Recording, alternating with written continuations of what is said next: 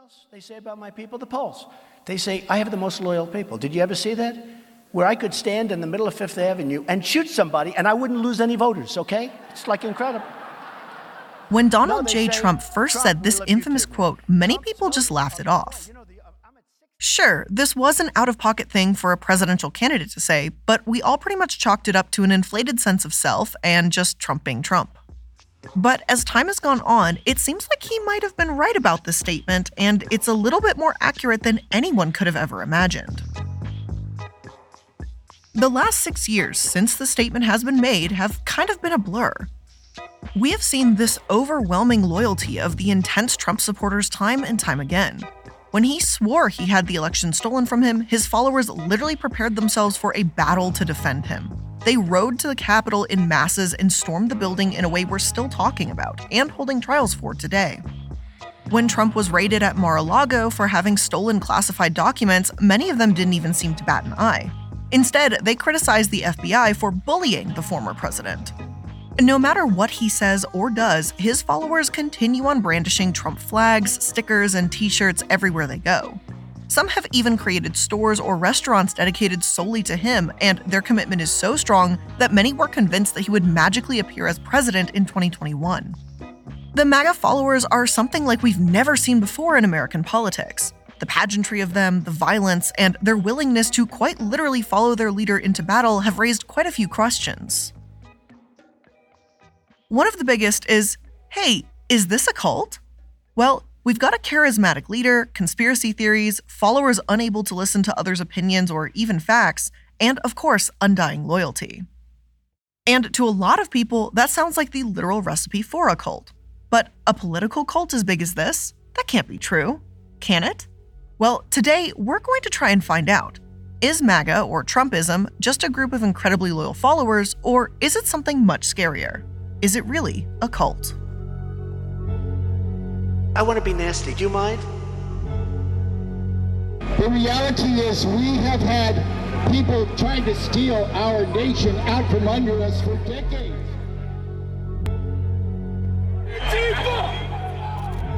Media said Joe Biden's president. Ha ha ha!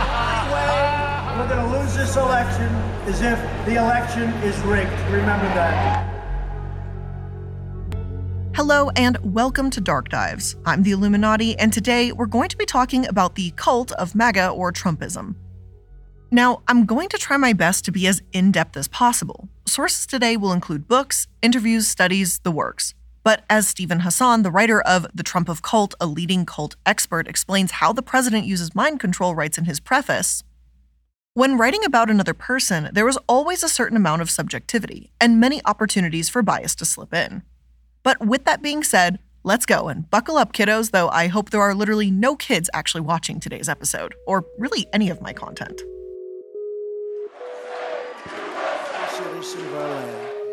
That I will be president for all Americans, and this is so important to me. Since 2016, when Donald Trump surprised the world by actually becoming the President of the United States, people have been claiming that he had created, whether intentionally or not, a cult. Through the years, and through all that has happened, such as the Unite the Right rally in Charlottesville, the insurrection of January 6th, etc., etc., that opinion has only grown. But how true is it? For experts, there is a divide on the question. mostly lean one of two ways. For Steven Hassan and some others, Trumpism has literally become a cult, ripe with brainwashing and a need for deprogramming of the followers. For others, Trumpism is more of a cult of personality. This isn't quite as terrifying to think about, but it is just as concerning when it comes to the supposed leader of the free world. So let's start with the less scary option the cult of personality. What is this exactly? Well, the simple definition is an exaggerated devotion to a charismatic political, religious, or other leaders. Right off the bat, bells are probably ringing in your head. Trump's followers have a tendency to hang on to his every word, to wear everything Trump related they can get their hands on and worship him in a way that the world has never seen with any other politician, or at least in quite a while. I mean, for God's sake, there are even Trump themed restaurants, which are quite terrifying, might I add. It's hard to look at that and not think, there's nothing happening over there, like this is totally normal. And when you dig a little deeper into what exactly makes a cult of personality, the concern certainly grows. As quoted in Verywell Mind, which sourced two scientific journals, leaders of cults of personality often use imagery and the manipulation of mass media to form an exalted, even superhuman version of their persona in the minds of their followers. And huh, doesn't that sound familiar? Especially if we look at what Trump recently did. Just a couple months ago, he decided to release the NFT Trump trading cards. And certainly, this could be relatively harmless if it was just pictures of him as the president or whatever the hell, which weird but harmless. But this is Donald Trump, and that's not what happened. Instead, the cards, which sold out, depicted him in what was that word I just said? Oh, yeah, superhuman forms. One of them included him looking like Superman with lasers shooting out of his eyes. Others seem to show him as some special cowboy outfitted for either battle or hunting. I'm not really sure. Either way, they certainly were not normal pictures of Donald Trump. They were actually very poorly photoshopped versions of himself. Like, it was pretty shitty, and the fact that people bought this is embarrassing. A leader who portrays himself as superhuman. Check. Ironically, the leader must also be one of us, superhuman, but a man of the people. Despite Trump's history and fame, he claimed that he's just one of his followers. Someone who was sick of the political climate and was just there to help. Someone who cared so much about blue collar workers and was trying to fix their problems. Was this the case? No, absolutely not. But he did try to appear that way. Then, of course, there was the big lie. Like California, the same person votes many times. You probably heard about that. They always like to say, oh, that's a conspiracy theory. Not a conspiracy theory, folks. Millions and millions. This is the belief that Donald Trump had actually won the election that he very clearly lost. His followers obviously believed him. And for a cult of personality to survive, charismatic leaders, as they're called, can't look weak. That ruins the superhuman illusion. But they also need to be a victim. Trump was supposedly the victim of the biggest scandal in American history, at least, you know, according to him. If he had just turned over the presidency, this whole cult idea probably would have died off right there. But he didn't, and it prevented his followers from having to think about the idea that this Superman leader lost, perpetuating the cult name for years to come. Now, just because I say personality cults are the least terrifying option doesn't mean it's still not wildly concerning. Pretty much every horrifying person in history, from Mussolini to Adolf Hitler, was considered to be the leader of cults of personality. While these are slightly easier to disband than your average cult like NXIVM or the Moonies, what can come from them can still be just as tragic. While some believe that Trumpism is just a run of the mill authoritarian cult of personality, others believe that it's a little bit more serious than that. According to some, MAGA has become a bona fide cult, complete with brainwashing and all. The forgotten men and women of America will be forgotten no longer. That is the heart of this new movement. Dr. Steven Hassan was once a cult member. In fact, he was a leader in one of the biggest cults in the world, one which we've covered before the Moonies.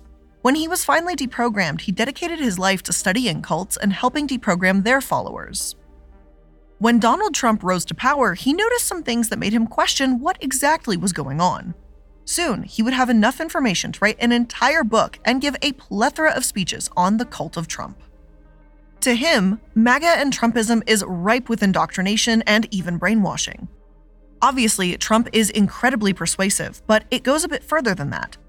According to Steven Hassan, Trump used brainwashing techniques including repetition, storytelling, social proof, visualization, and more. And all of this seems pretty straightforward. We know the repetition of lock her up, build the wall, etc., etc. We've heard it over and over again, literally mind numbingly so. Donald Trump is and was an incredibly successful storyteller that used visualization often. The imagine if this happened was present in almost every speech. Of course, there were people that continued to espouse his stories, and if they were famous or trusted, like, I don't know, literally everyone from Fox News, then it was more likely for people to believe it. There are way more steps, but I have a very good talk from Steven Hassan in my sources. If you would like to look through them, it is absolutely worth it. He mentions a total of 12 brainwashing techniques. Each and every one was used by Trump. He explains the Trump cult as a destructive authoritarian cult, which he defines using what he calls a bite model. Each letter stands for something different. B is for behavioral control, I is for information control, T is for thought control, and finally E is for emotional control. So, hmm, Behavior control? Check. Donald Trump continually tells people what they need to do, like, I don't know, prevent the 2020 presidential vote from taking place by showing up at the fucking Capitol. But what about information control? Donald Trump continuously warned about fake news, the kind that falls right into thought control, too. If you're telling people they can't believe literal facts or any type of news source other than the ones you believe in, then you're pretty much controlling the way they're going to think. And what about emotional control? Let's see here. Oh, yes, convincing people they were doomed and only he could save them. Check again. That's interesting. If we go off of everything Steven Hassan says, then yes, it absolutely does seem like a cult. But some people do say that his brainwashing theory might be a little too far.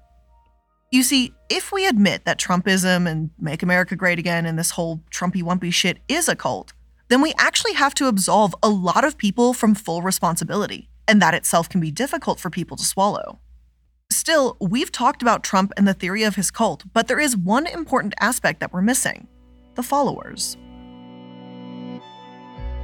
I don't know how many of y'all Republicans out there got any balls about yourself. They got that baby Trump born down here on uh, campus right now, and I'm going down here to make a scene. Trump is going to get rid of all you pieces of You know that? all you anti-American You know pieces what? We can't talk about this whole theory without mentioning the people that would make it possible Trump's followers. First off, what has to be going on with the followers for it to be considered a cult? Well, let's talk about that. Cult education gives 10 warning signs that people are involved with an unsafe group or leader. Clearly, we're not going to go through all of them, but let's go through some of them as it relates to MAGA. One warning sign is categorizing any criticism of the group as persecution, and that's very interesting. Just a quick little Google search brings me to the National Review with a headline that reads Trump blasts Mar a Lago raid as demented persecution of himself and his supporters. Another ethnographic study, meaning they talked, lived, worked with multiple people for an extended period of time, also brought forth this idea, with many people saying that the Democrats had attacked Trump and were intentionally dividing the country. But okay, okay, okay, that's just one. Let's keep going. This one says hyperactivity centered on the group leader agenda, which seems to supersede any personal goals or individual interests. Well, that one's kind of easy. We can look to January 6th for that one. Because you'll never take back our country with weakness. You have to show strength and you have to be strong. When some people are asked why they stormed the Capitol or what they were doing there, they just said for Trump. Some didn't even take a moment to think what was going on in this premeditated decision and what that would mean for their personal lives. They just knew what they had been told. Donald Trump had the election stolen from him, and it was their job to make that fact known to the world. If we want to keep going, we can also bring up COVID 19.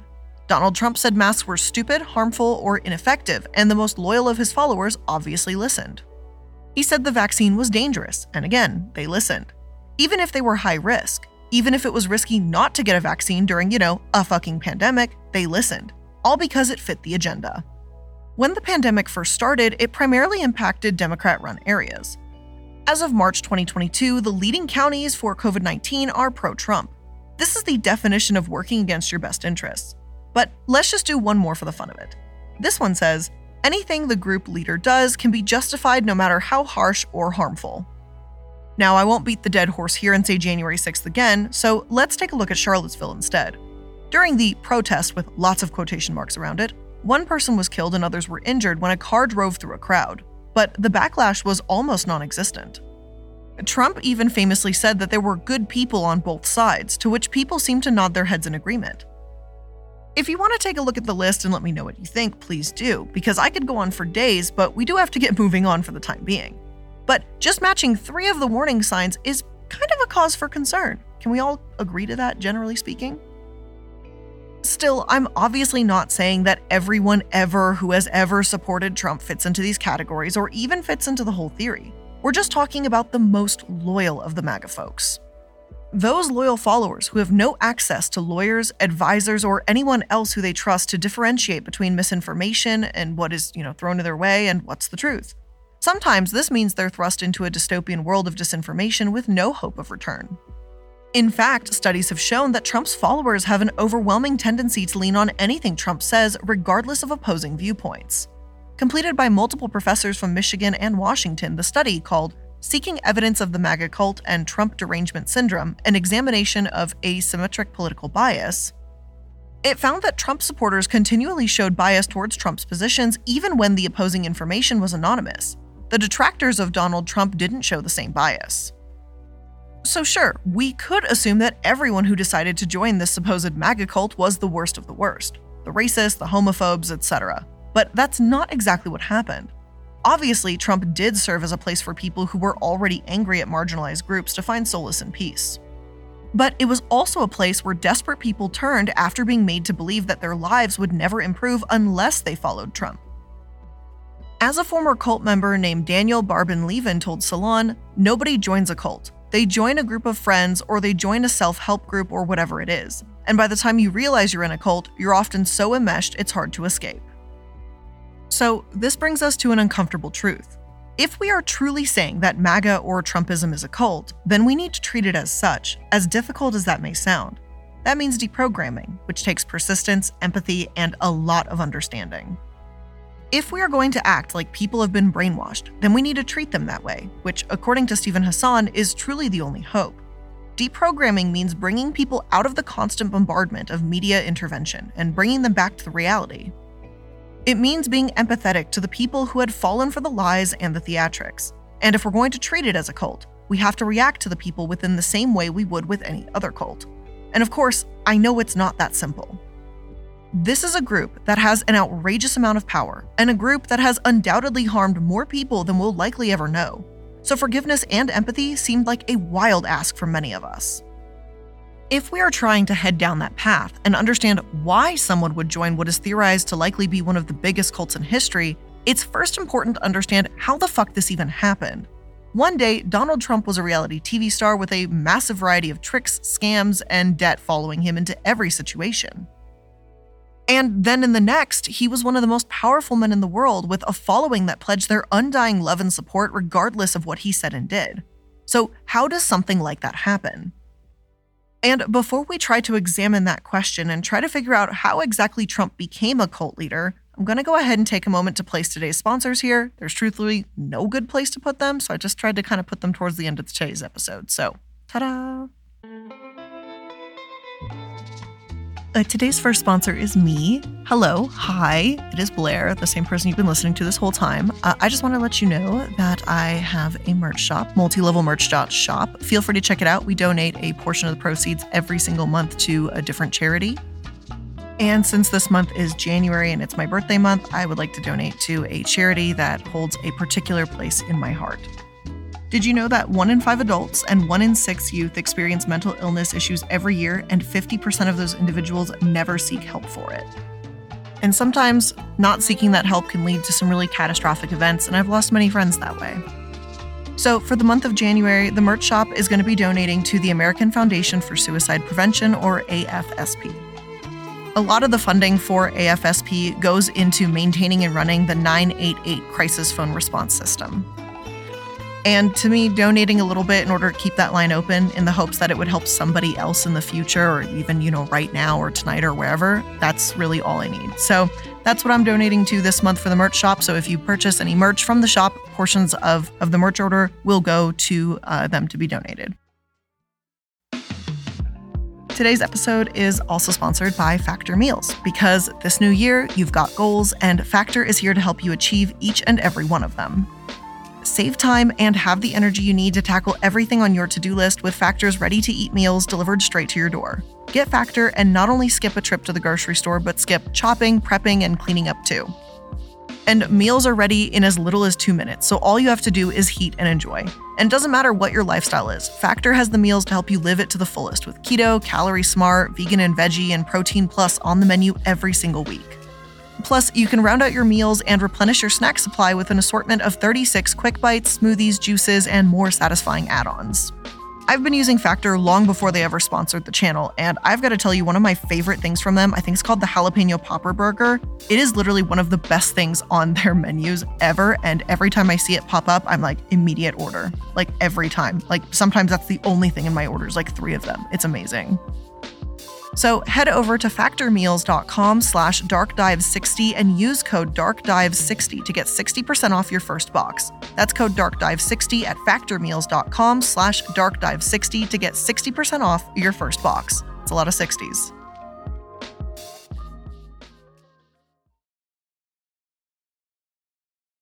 Whether we look at Trump's following as a cult cult or simply a cult of personality, one thing is for certain the United States has never seen anything like him. The rise to power, the following, and the unwillingness of his followers to listen to any outside facts are honestly unparalleled. It seemed to happen in almost the blink of an eye, but how? How did this happen? How did a reality star gain such a loyal following that researchers, journalists, and everyday average citizens seem to constantly compare to a cult? Well, let me try to explain. We've already talked a little bit about what someone needs to start a cult. You need the media, an undeniable authority, and of course, charisma. It doesn't hurt if you can compare yourself to some sort of higher being.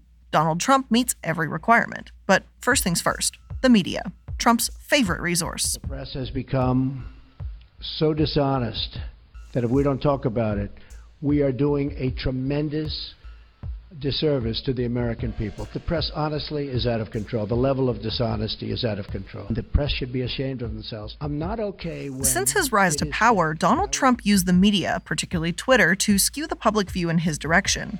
Some have called him the most successful propagandist of the early 21st century. He tweeted an astonishing 120 times a day and did so carefully. While it may have seemed like mayhem at the time, it wasn't really. He reveled in the power he had within his Twitter fingers and used it to threaten people who spoke out against him. At a White House press conference with conservative social media stars, he bragged about his power, saying, Boom, I press it, and within two seconds, we have breaking news. More than half of his tweets were attacks against other people, mostly Democrats. With every new tweet, his followers hung on his every word, becoming more impassioned and more enthralled by their outspoken leader. He used the media carefully and fell back on yet another aspect of the cult of personality in multiple circumstances.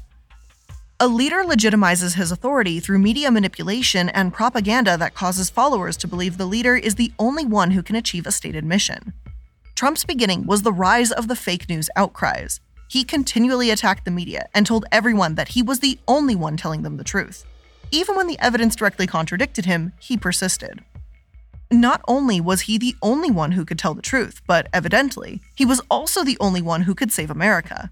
In his Republican speech, Donald Trump loudly claimed that nobody knows the system better than me, which is why I alone can fix it. I am your voice.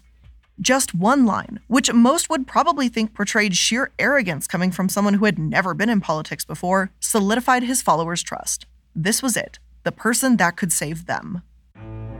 God uh, calls all of us to uh, fill different roles at different times, and I think that um, he wanted Donald Trump to become president, and that's why he's there.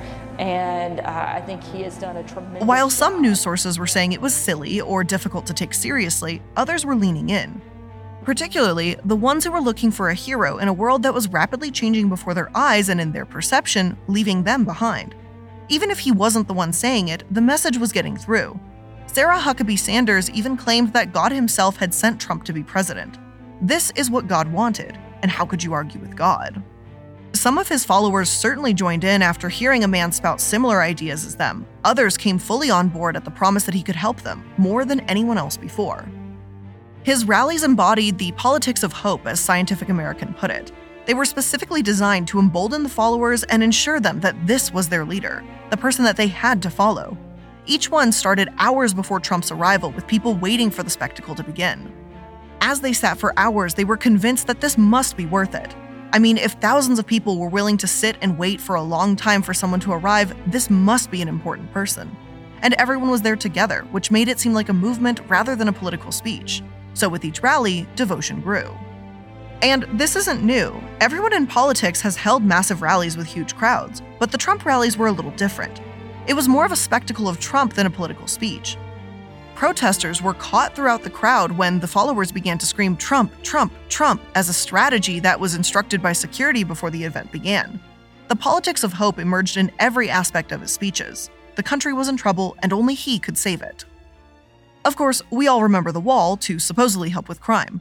Then there was a promise of jobs, as he spoke, he inflated the unemployment statistics to 18 to 20% and blamed China and Mexico for having all of our jobs. But don't worry, he promised, he was going to fix that too. For people who were struggling, who may have felt disenfranchised, or who were hurting economically, these rallies were a breath of fresh air. He consistently promised to be someone different. Again, someone almost superhuman. There's no wonder why so many people would put their faith in him, especially when he was simultaneously slashing the trust in every other major political figure as he made promises. Looking back, it's not hard to see how Trump came to power or how he gained the loyalty of so many people. But at the time, he was seen as a joke. Hopefully, we don't make that mistake again as the post Trump era continues to wage on. The undying loyalty doesn't just end with him, it continues. And without a doubt, we see it in politics today, three years after his loss of power. We're told their interest lies in boxes of documents he brought back after leaving the White House. Local 10's Christian De La Rosa is live. Since losing the election, and sorry, babes, he did lose, Donald Trump certainly has not disappeared from the media. He was raided at Mar a Lago and again played the victim. He releases presidential statements, and his influence in politics can still be seen. According to some new research, his favorability in the GOP seems to be going down. Hell, even Liz Cheney, who isn't exactly known for being the kindest, most level headed politician, has turned against him and alleged the cult of personality remarks. But this doesn't mean his influence has completely disappeared. It certainly doesn't mean that people have lost their willingness to do his bidding. Take Steve Bannon, for example. I'm sure we all remember him. The man who looks like a zombie and spouts racism seemingly every chance he gets. Despite his death like appearance, he holds some influence of his own, and while his exit from the White House was certainly controversial, he still seems to stand two feet behind his leader. Steve Bannon has not been shy about his intention to completely reshape the Republican Party, and he continually uses Trump's following and his name in his attempt to do so. Even after the fired strategist was arrested, he released a statement that read They are coming after all of us, not only President Trump and myself. I am never going to stop fighting. According to him, there is a global attack on MAGA, and he knows just how to win it. Introducing the precinct strategy. Originally, the strategy was developed by Dan Schultz, an Arizona lawyer turned oath keeper who wanted the militia group to own the GOP. Keep in mind, the Oath Keepers are the same group of people who were charged with seditious conspiracy after the insurrection. So, yeah, without even knowing what exactly the strategy is, it sounds shady as hell. So, when you add Steve Bannon into the mix, you just know it's about to get worse. So, what exactly is the precinct strategy? Basically, the idea of the strategy is for MAGA supporters, followers, and like minded politicians to take the GOP from the bottom up. It urges people to sign up to be precinct officers all over the country. Individually, precinct officers don't have an outrageous amount of power. It's just an average job, the worker bees who make the calls and knock on doors. But if thousands upon thousands of people from the same group all sign up for the same job, then they can have some major political pull. In some states within the country, they even choose the poll workers, and in some states, they choose the people that literally oversee elections. Given the undying loyalty to Trump, the commonly held belief that every election is rigged, unless they win, of course, and the massive following, if they were to accomplish this strategy, it could very well change everything, and they know this. Of course, Donald Trump supports it, which, given everything we just learned, we can assume that this idea is just that much stronger. The same old messaging Trump used is right there in the middle of the strategy, saying that it's the only way to save the Republic and prevent voter fraud. Same song, different station. That's all that's happening. But of course, we all know that this isn't the only thing left over from the Trump presidency and the cult following that he developed. Politics has been vastly changed, and there is no time we have seen that more clearly than during the recent election for Speaker of the House. The chaos and undeniable circus was something that the country hasn't seen the likes of in over 100 years, and it was all being orchestrated by some of Trump's former most loyal followers, Matt Gaetz and Lauren Boebert. Only something interesting happened. When Trump himself attempted to use his overwhelming influence over the people who seemed to be sworn to follow him and to cut the bullshit, they didn't listen. Maybe this is a sign that his influence is shrinking. Or maybe more terrifying, this is a sign that his influence has been overgrown. I guess we'll have to wait and see which one is true. Over the past year, studies have shown that the support for Trump is slowly shrinking away in the GOP. But with his recent announcement of his candidacy in the 2024 presidential election, we might just be starting this whole conversation over again.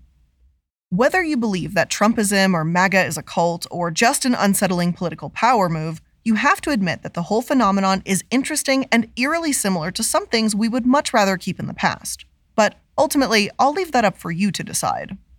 Obviously, there is so much information that can still be added to the story, but we would literally be here for hours, days, if not weeks. But after everything that we've seen, everything you've heard, and all that you know, what do you think? Is MAGA a cult? And with all of that being said, that is where we're going to end today's episode of Dark Dives. Thank you for joining me for today's episode. I do hope you learned something new here today. And if you did, make sure that you're liking, following, and subscribing to stay up to date to the latest episodes. I'll see you in the next one. Bye.